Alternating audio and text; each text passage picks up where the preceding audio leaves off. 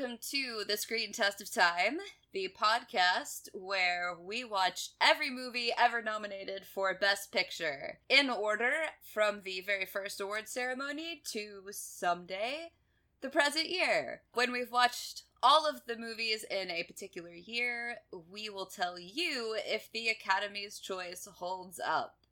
I am Susan Araslin, coming to you from New York, but my brain is still in Thailand. I am David Daw, coming to you from Los Angeles. Who knows where the hell my brain is at any given moment. What's happening over there? I mean, just nothing. Just generally in life. I'm not having a big week. That's just always true. Oh, okay. Anyway, this week we watched Cavalcade, which was the winner for the 1932-1933 year. And, you know, I get the impulse for, this movie this week. Yeah, wow. So, was this movie as long as I thought it was, or did I just travel 36 hours? It's not even 2 hours long. The thing about it is there's no center. It's just a bunch of stuff that happens, which we say a lot, but usually what that means is that there's a lot of side incidents that sort of happen against this main plot that wouldn't last a movie. In this case, it's that this is a season and a half of television that they've just slammed into an hour and 52 minutes. Or the entire series of Downton Abbey. Oh yeah, absolutely. We thought that was a joke. It isn't. This is the entirety of the first three full seasons of Downton Abbey are this movie, except instead of having there be the episode where war breaks out, it's just, oh god, my favorite moment in the entire movie is when the new actors who have shown up to play the children, now that the children are grown up, are suddenly in love, because of course they are, and they announce they're going to get engaged, and that they're going to get engaged on a boat, and you're immediately it's going to be the Titanic. And then it is! And then, no, what's even better than that is, and then a plane flies overhead, and apropos of fucking nothing, the guy goes, "It's Lindbergh! He's done it!" And then end of scene. That is the way history happens in this movie, is that just, people are here we are, 14 days before Archduke Franz Ferdinand will be assassinated. They definitely telegraph a lot of things in this movie. My second favorite one of those was when the youngest son is talking to his dad, and they're like, "Oh yeah, it looks like we may go to war with Germany." And he's like, "How long do you think the war will last, Pop?" Oh, God. And Dad is like, "Oh, 3 months. We couldn't possibly afford to do any more than that, and Germany definitely can't." "Oh, well, what if it goes for 6 months? Oh, no, it won't go that long at all." And you're like, oh, man, really? But that scene also gets at why this is a bad movie, besides just the pacing issues, is that, the consequence of those pacing issues is that the, emotional resonance of this movie is bonkers. Mom, who seemed, basically okay with the Boer War, which is what opens the movie, just suddenly announces, "War! I won't have any part of it! Don't ask me to toast to this war!" And you're like, whoa, where did that come from? Also, did anybody ask you to do that? And, it's World War I, so, good call. But why is she doing that in character? She was really distraught throughout the entire Boer War when her husband was away. She basically spent the entire time that he was away crying.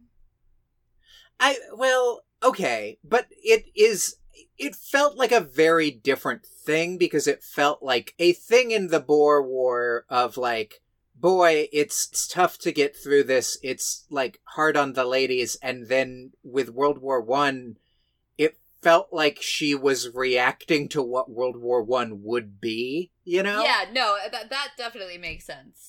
There's honestly more egregious examples because, the kids just show up and announce their plot line. Like, at least the mom is there for the whole fucking movie, and so there is some sense of character development, but, like, characters show up 2/3 of the way through this for their, like, third line, and are suddenly like, I'm the one going to war. Ah, war. What will it be? And, like, it is really weird how disconnected from everything, basically everything is. So the plot of this movie, to like extremely quickly go through it because there's a lot of details that we will get to, is it follows this family. The mother and father are Jane and Robert Marriott, like the hotel, except spelled differently. And it starts in 1899 and goes through 1933, which was kind of amazing to me because the play was written in 1931, but I guess since it was a movie, they adapted it. And like all of this stuff that is historically important happens in the course of the movie, which is what makes it feel like Downton Abbey. And like, it's supposed to be, I mean, like Cimarron or like Downton Abbey, we're viewing this one family as the lens through which we're viewing history being made. Occasionally that works. But mostly when history shows up, it's like so awkwardly done and kind of hilariously, like, I texted Susan, like, I don't think I've ever seen this many British people announcing what year it is without the doctor showing up. All anybody ever does is go like, we're at this point in history and that's what history's like, here's what's happening in history right now. Or suddenly announces, like, I have a drinking problem now. Because there's no time for any of that to arise naturally. There's just another time skip, and then everybody establishes what is going on now, because it's fucking 5 years later, and then you get to somebody getting run over, or everybody dying on the Titanic, or whatever the hell is supposed to end that sequence of the film, and then there's another fucking time skip. So you never, like, spend any time with these characters. They just announce what they're doing and what has happened. Yeah, there's definitely a problem in this movie of it trusting the audience to understand what is going to happen. A big part of that is announcing the years, and also there's a part where Queen Victoria dies, and the dad, who did very well in the Boer War, is going to be in the processional or whatever for her funeral. But before she dies, there's like, oh, let's read the newspaper. Gee whiz, haven't you heard about the Queen? It's so sad that she is fading. And like, the servants are talking about this in the kitchen, all upset. And it interrupts their celebrating the butler's return from the war. And it's like, oh, why are you guys down in the mouth? Oh, Queen Victoria's sick. And I'm like, are you serious? Like, is this how we're gonna do this? And, like, it isn't even, like, that happens at the start of the scene and is, like, fuel for the... No, it's just, like, somebody walks in with a newspaper and, like, looks dour for 3 seconds. And somebody's like, what's wrong? The Queen's dead. Oh, no! And so much of the plot development is that.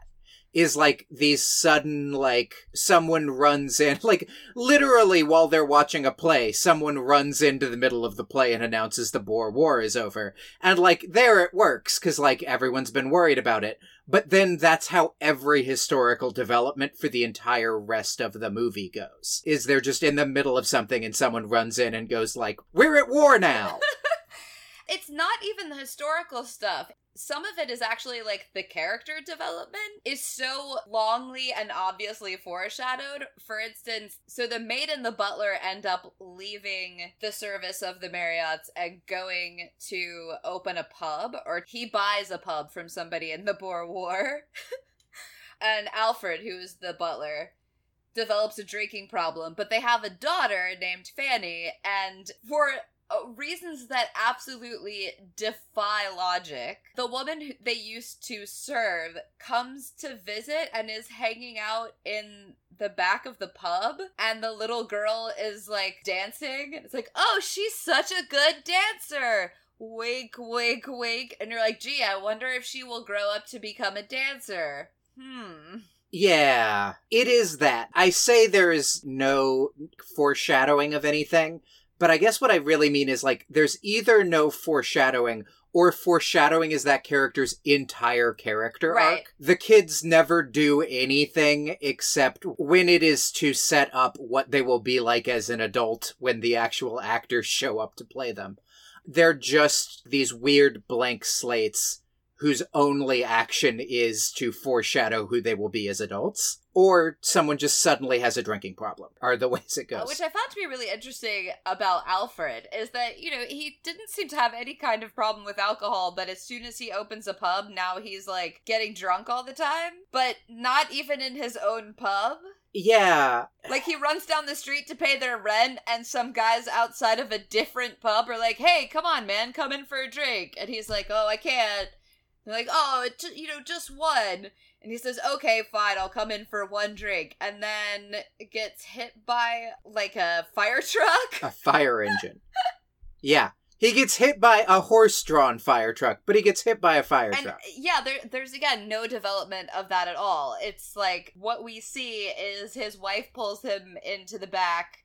And it's the first time we've seen them in the pub at all since they left service. And she's like, we were respectable when we were in service. Which is another thing about this movie that was really kind of wild is how it portrayed being a servant as, like, the best possible thing. Yeah. It definitely had, like, that Downton Abbey feeling to it. But it also has that thing that Downton Abbey doesn't do, thankfully. We're just like...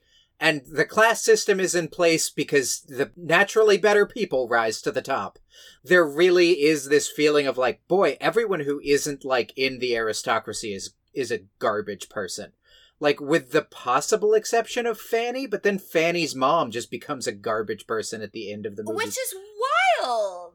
Yeah. She's like, okay, so Fanny, the daughter of the servants, and the son of the Marriotts, before he goes off to World War I, get involved and, I guess, fall in love, whatever. And so when the armistice is announced, Fanny's mom goes to this woman that she has spent the whole movie being like, oh, she's the greatest and wonderful and we loved being in their service, and is basically trying to, like, blackmail her son into marrying Fanny. Of like, well, I found their letters, so they better get married. Yeah. And, like, one, they were going to anyway. Like, it doesn't make any sense as a character action. It's just there to antagonize the mom so that, like, she can be even more grief-stricken when... Oh, God, this is the other thing is, I love that Joe lives through the entirety of World War I just so he can die, like, on the last day of the fucking war. Right, so she can get a telegram on Armistice Day while this woman is trying to blackmail her. Yeah. Which, of course, is how it happens, is the telegram shows up while... What is the servant's name? The former maid. Ellen. Ellen, yeah. So, there were some things I did like about this movie. God, yeah. And all of them were the friend... I don't know if she ever marries, but Jane's friend, who shows up in her first appearance wearing, like... massive amounts of ermine fur and is always super fabulous. Yeah, the friend is great. The friend also, like, ends the movie like, nah, I'm gonna go fuck my doctor friend. And you're like, okay, 80-year-old friend, good on you. And she's like 80 and wearing flapper dresses. It's great. So yeah, she was pretty fabulous. And she shows up from time to time just like as the fun single woman who is up to speed on what's going on in life. Yeah. And basically to act as a foil to Jane, who has been, like, the proper wife through the whole movie. And who hasn't actually been that bad. She wasn't unbearably stuffy, the mom. Yeah, no, I like her. I honestly like both the mom and the dad until the very last sequence where they have to be in old age makeup and pretend to be old. And they don't do a particularly great job with that. But until then, I like both of them, both within the thing and as actors. And the costumes in this movie were really good. Yeah. I'm just going to go ahead and say that. They were really good costumes. Yeah, I mean, yes, the costumes are really good. It feels like it ran out of budget halfway through, because for the first half of it, there's all these really impressive crowd scenes, And then you get to World War I, and they're like, I don't know, let's just do this weird montage with a bunch of people yelling. Yeah, the war stuff was really cheaply done. And it does kind of have that feeling of, like, they blew all of their budget on 200 people at a party right after Queen Victoria dies, and all of the extras are wearing, like, incredible Edwardian ball gowns. So they got to World War I and were like, well, can we put some generals in, like, a boardroom with a chalkboard? And then we'll have somebody who's supposed to be communist who's, like, in literally the exact same room. And there were, like, 5 of those guys. There was, like, I don't know who they were even supposed to be. I mean, one of them, I assume, was supposed to be Lenin? Yeah, I guess. It is also wild to me that, like, it's World War I ends, and then the movie's like, and now everything's spinning out of control. And not, like, before the World War would be where I would start laying the groundwork for that, maybe a little bit more. Or during, even.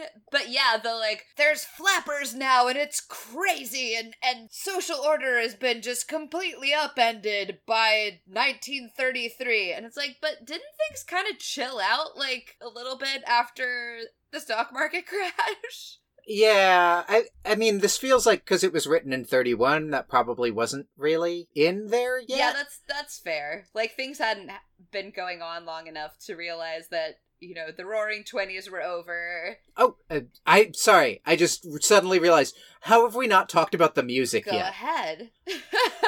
Because I just had this image in my head halfway through of somebody just bursting into a room at, like, the Fox lot and going like, we got it. We got the rights to Auld Lang Syne. Let's use it 57 times in this film. Which I kept having the thought during it, because the movie starts out with the Boer War, and it's like, the whole film is so, you know, rah-rah British Empire, and, like, oh, it's sad that the great British Empire is falling because the Victorian era is over. And they're singing this song that is Scottish. And I was like, wow, this is definitely a feeling I'm having right now. Yeah. Oh, they also, I forget the actual name of it, the song they play at graduations. Oh, yeah. Not Canon, but the other one. Yeah, that comes up a lot. Nikki, I was watching it on my laptop, and Nikki kind of came through and was like, did people not have, like, record players? Did they have to go to the movie theater to hear this song? Like, what is... Pomp and Circumstance. Yes. Yeah. That shows up a half dozen times. Auld Lang Syne kind of makes sense, because, like, the spine of this thing is, like, the new year. Although they, like, abandon that all the time, and it's just, like, randomly May or June or something. For a couple of them, they're like, it's New Year's Eve of X year, and it's about the passage of time. But it feels like there's, like, 3 songs in this whole movie, and they just play them all over and over and over again. Yeah, except for Fanny's song that she performs. Right. In what is made out to be, like, the most sinister thing ever, which I did not understand, because, like, why? Fanny's not sinister. We don't dislike her as an audience. Yeah, she goes out of her way to be, like, extra decent. What's his name? I feel like just every male character in this movie is named Edward. But Joe. It does feel like everyone in this movie is named Edward. Every time they referred to him as Sir Robert, I was like, wait, but isn't his name Edward? Yeah. But Joe. Joe is the one that proposes to Fanny, and Fanny's like, hey, that seems like a terrible idea given our family histories and the fact that it's the middle of World War I. And yet, we're still supposed to think because her mom's poor. Like, this movie seems to genuinely think that poor people are, like, garbage in this way that is upsetting to me. To the point where there is an entire character whose whole character arc is that she doesn't know where Africa is. Yeah. Who's one of the servants. And somebody says, well, you know, haven't you seen it on a map? And she's like, well, yeah, but, like, of course I've seen it on the map, but where is it really? And you're like, is that a dumb question or is that a brilliant question? Yeah, because, like, here's the other thing about that joke is that the joke is clearly supposed to be that, like, none of the other stupid poors know where Africa is either. They're just all upset with her for daring to ask the question. Right, exactly. And then there's the other poor people when Jane goes to visit Alfred and Ellen at the pub, and the older son is there, and somebody says, you know, well, how was Cambridge when you left? And he says, oh, well, I'm sure it was very lovely, but I'm at Oxford, you know. And then they're like, oh, Oxford? And I'm like, we're not doing this. Like, you expect me to believe that there are people living in England who mispronounce Oxford and act as if they know of a place called Hoxford? Oh, yes. Arvard. Everyone knows of Arvard. And, yeah, because apparently if you're not upper class, you're an ignorant jackass. What else about this movie? This was one of the first movies to use the words damn and hell in it. Oh, right. Which I did not notice at all. And then the Wikipedia page explained to me. It's funny to me that the Hayes office was like, well, we're worried that this might set a precedent because, like, you know what, man? A just concern. Yeah. As it turns out, this one was a slippery slope. Who knew? What? You got it right one time. I want to go back in time to the Hayes office and be like, hey guys, most of the stuff that you were worried about, not really that big of a deal, but you weren't wrong. Like, people just drop F-bombs in movies all the time for no reason. Oh, that was the other thing I was going to say about the music, is that it really contributed to that sense of, like, watching a season of television on fast forward. This happens all the time on, like, Jane the Virgin, where Jane the Virgin has, like, 3 original songs that it uses as background music. And so when you watch, like, 4 or 5 episodes in a row, you're like, love theme from Jane the Virgin. It's been 15 minutes. Good to hear you again. Or, like, if you're mainlining Supernatural, which is how I watched, like, the first 3 seasons of Supernatural. Yes. Oh, it's that fucking song that they end. it's Carry On My Wayward Son. We're at a season finale again.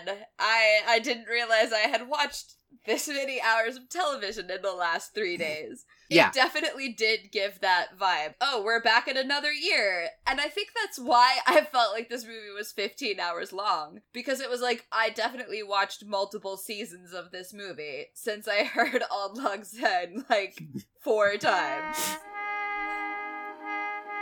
Hey everybody, just reminding you that liking us, subscribing to us, and reviewing us on iTunes really helps promote the podcast. And we really appreciate every single like, review, subscription we've gotten so far. It's still the best way we've got to help out the pod. So thank you, and sorry for calling it a pod a second ago. Did you laugh out loud at the very beginning of this movie when in the credit sequence, which was incredibly long, because it was just the list of the entire cast, you then got to the part, and also the whole thing is set against this marching medieval cavalcade that's supposed to be like the march of time. When in front of the cavalcade came just the words, "The children," in giant letters. I did! Oh, I so did, because there was a part of me that was like, is this going to be a list of the actors? Or, like, what the fuck is this? Right? The children. Honestly, it really sets you up well for the film, because, like, the children, sans context, is kind of this entire movie. It's just, like, this announcement of a thing with an emotional context, but you don't know what anyone means by that, or why it's happening, or what anyone is doing. Just someone is loudly announcing the children. Yeah, like, what is the import of any of this? I do feel like I had an emotional attachment to Edward, and that his death was like, okay, this is actually sad, because, you know, he and the girl that he had been playing with when they were children grow up and fall in love, and everybody's happy about it, and then they're on the Titanic. And I was like, oh man, that sucks. That really sucks. I had 2 problems that kept me from really caring all that much about Edward's death. The first was that, like, you meet Edward, adult Edward, 5 minutes before he dies on the Titanic. There's, like, a scene with him and Edith where they're like, we're in love now. Let's go sit on the beach. Do you want to get on a boat? Sure. And then there's this scene on the Titanic that is so overwrought. I think at one point Edith actually says, like, I just can't escape the feeling something terrible's going to happen. Oh, it's actually worse than that, because it's something to the effect of, like, how would you feel if you died right now? Right. How would you feel if we died tonight? Which... by the way, Susan, you're just coming back from your honeymoon. How many times did you say that on your honeymoon? Because for me, with Nikki, it was 7 or 8. But I just want to know what it was like for you. I don't know how many times that we said that. I mean, there was definitely a there's. Well, no, you know what? It was once, I think. Because it was when you were on the Titanic. It was when we were on the Titanic. No, but I think we were on a boat because I think it was when we were taking the ferry from Koh Samui to Koh Phangan, and we were like really, really tired. And Sean said, "You know, this feels really real. Like if we died right now, I wouldn't just wake up in my bed." Which is a reference to when we went traveling the first time, and we had flown to Venice, and he hadn't slept at all the night before, and we had luggage that we couldn't take on the Vaporetto, the boat bus that they have in Venice, and we didn't know how to get to our hotel, and he was so tired that he thought to himself that if he threw himself in the canal that he would just wake up in his bed, because that was the save point. Yeah, that makes sense. Right. But that, I think, was the only time that we talked about dying. I was just trying to imagine a couple on their honeymoon where one of them just goes, let's just talk about us both dying tonight. And the other one doesn't go, this is our honeymoon. What are you doing? Could we maybe save this for, I don't know, when we get back and we're planning out, making sure that you're my recipient on the life insurance policy? Could we save this for when we're both 80? Because that seems like a much more appropriate time to do this. Or, 60? Yeah. But anyway, so it was and then there is the dun dun dun reveal that they're on the Titanic at the end of that scene. And it's yeah, no fucking kidding. And which we didn't even talk about how that reveal happens, which is that they're standing on the deck of the ship, leaning against the rail together, chatting about their doom. And then they're let's go have dinner or whatever. And they walk away and there's a life preserver that says HMS Titanic. And you're oh, for real? For real. Okay. All right. But yeah, what bothered me about Joe, what's the other son's name? I think it's Joe. Yeah. Let's just call him Edward, too. So what bothered me about Edward, too, is that when he's talking about World War I, well, first of all, when we finally see him as a grown adult, he is the whiniest fucking grown man I have ever seen. And he is, he's not a grown-up at all. He's oh, Dad, I'm really excited about the war. And you're aren't you in your 20s or something at this point? Why do you sound like a 12-year-old? Yeah. And then as soon as he gets excited about the war, I'm oh, well, they're going to kill him off too. There is no question. And I really felt they'd used up all of the goodwill that I had toward the movie. Because I'm if you're going to kill them both, do the Downton Abbey thing and have one come back really injured. Yeah. There's this weird thing where, all of the tragedies that this family suffers exist for, maximum gut punch. There is never a, oh, yeah, that kind of makes sense tragedy of, they make a big deal out of, people coming back from the Boer War injured. And I'm oh, the dad's just going to have a limp for, the rest of... Nope. Nothing regular type bad ever happens to this family. They're either incredibly lucky...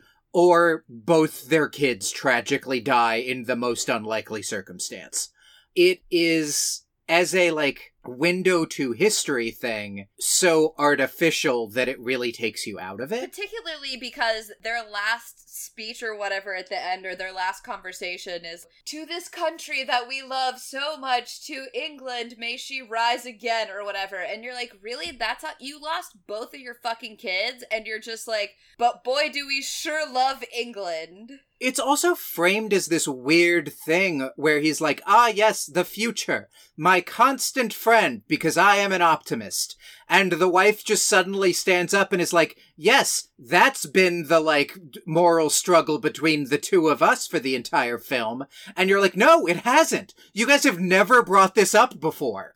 Like, at the end of the movie, suddenly, like, he's supposed to always be looking forward toward the future, and she's always dreading what the future will bring. And it's like, I mean, that makes sense. Both her kids died, but also you guys have never discussed this before, ever. They've almost never discussed anything ever. We see very little of them interacting, and when we do, it's like, they're making out. Okay, we get it. Like, people in their 30s and 40s who are married can still make out. But he's in the movie very little. It's mostly her.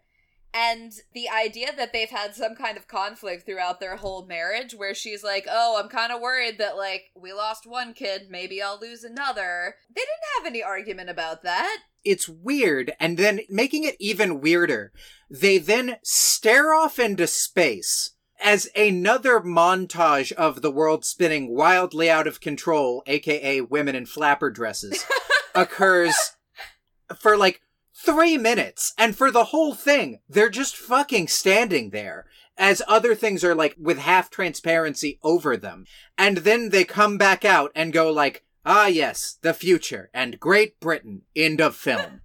It's almost like the end of like Naked Gun movies, where everybody freezes in place, except they're just standing there. Yeah, and I'm not sure why. And the other thing, too, is the stuff that's in transparency over it is a sped-up version of the 5 minutes that preceded that scene. Right. It's not even like, oh, remember our past and, like, when the kids were little and when we found out that Edward died and when I got the telegram that Edward too died. It's just like, hey, remember the 5 minutes that happened right, like, immediately before this when people were yelling in a boardroom and then Fanny was wearing a flapper dress and singing? And you're like, I mean, yeah, I do remember that. It was the scene right before this. There's this weird thing after the World War I section where it's like the movie suddenly remembers it's supposed to be about how the modern world sucks. And it's like, oh shit, why did I waste an hour and 35 minutes on just reciting historical events? Fuck, what am I gonna do? And just like, just throws every image of chaos it can think of and every character going like, ah, things were better before.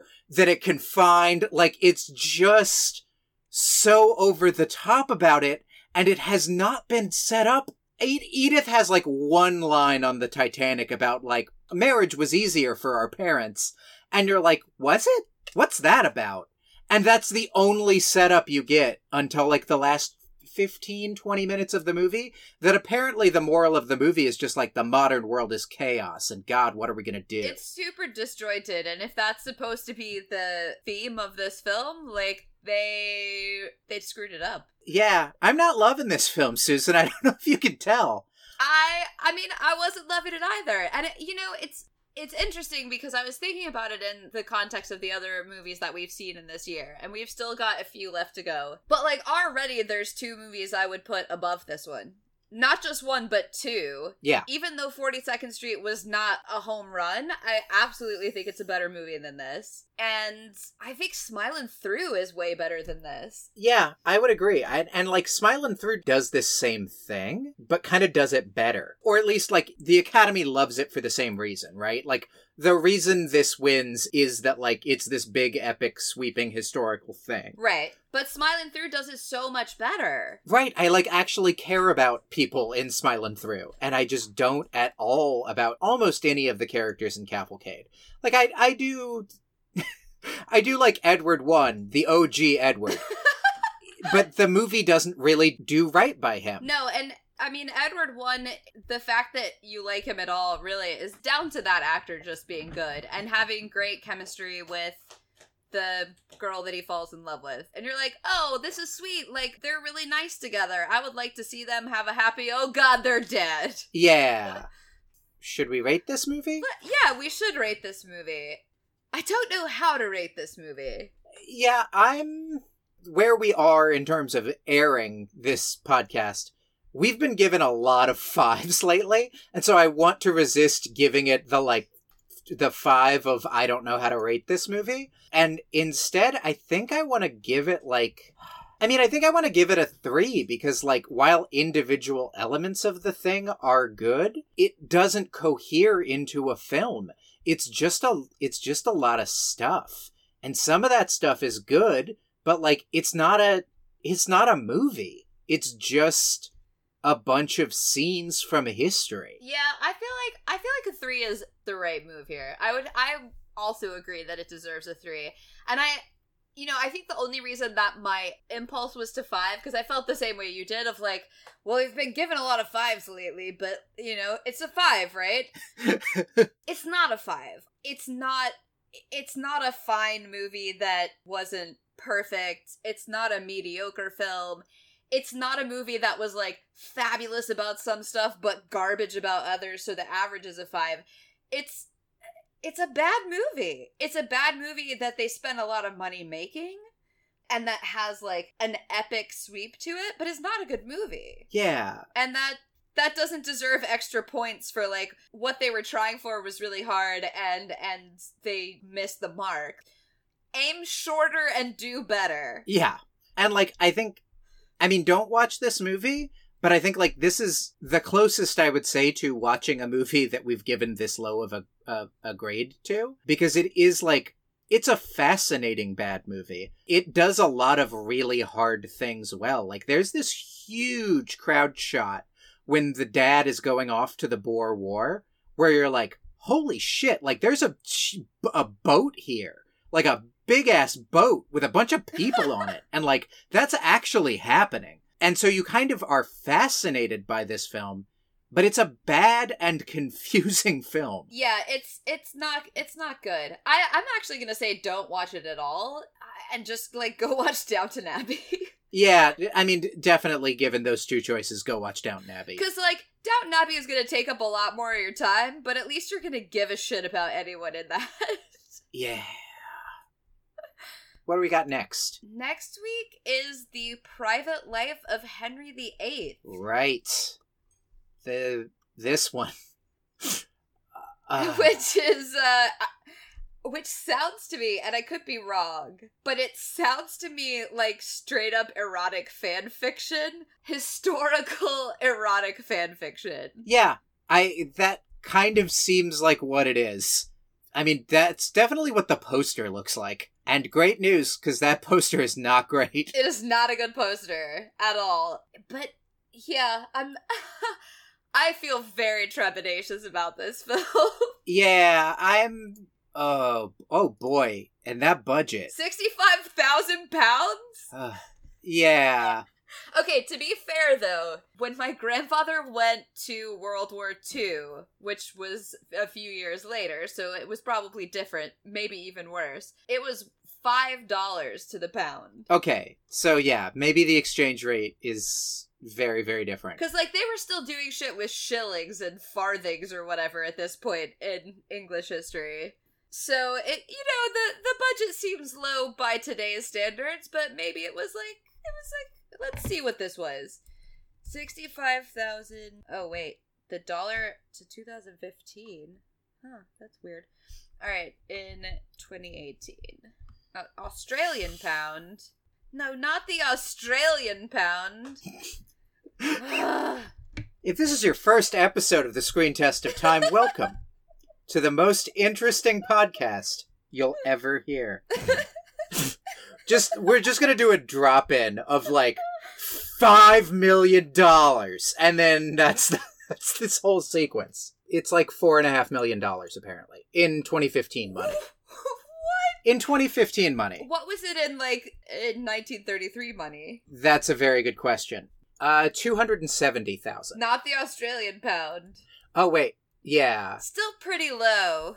Yeah. Like a fourth the budget of the movie we just watched, of Cavalcade. Yeah, I think it may be, like, the cheapest movie in this year. That would make some sense to me. I expect we're going to be seeing a lot of sets. Like, even Smiling Through had, like, $250,000, and, oh, She Done Him Wrong was $200,000. Yeah, okay. Which, you know, like, was not a great movie, but didn't feel cheap, if I remember correctly. It felt a little cheap. Man, this movie is going to be so bad. Yeah.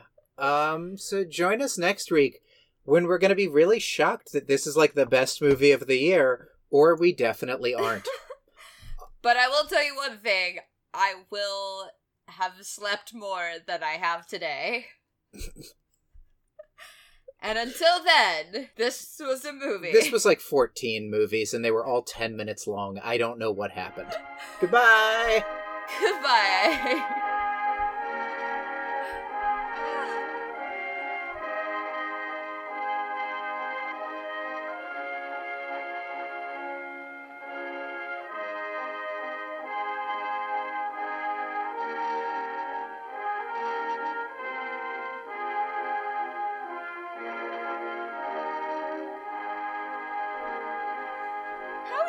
If we just died right now. Well, I guess I wouldn't feel anything because I'd be fucking dead.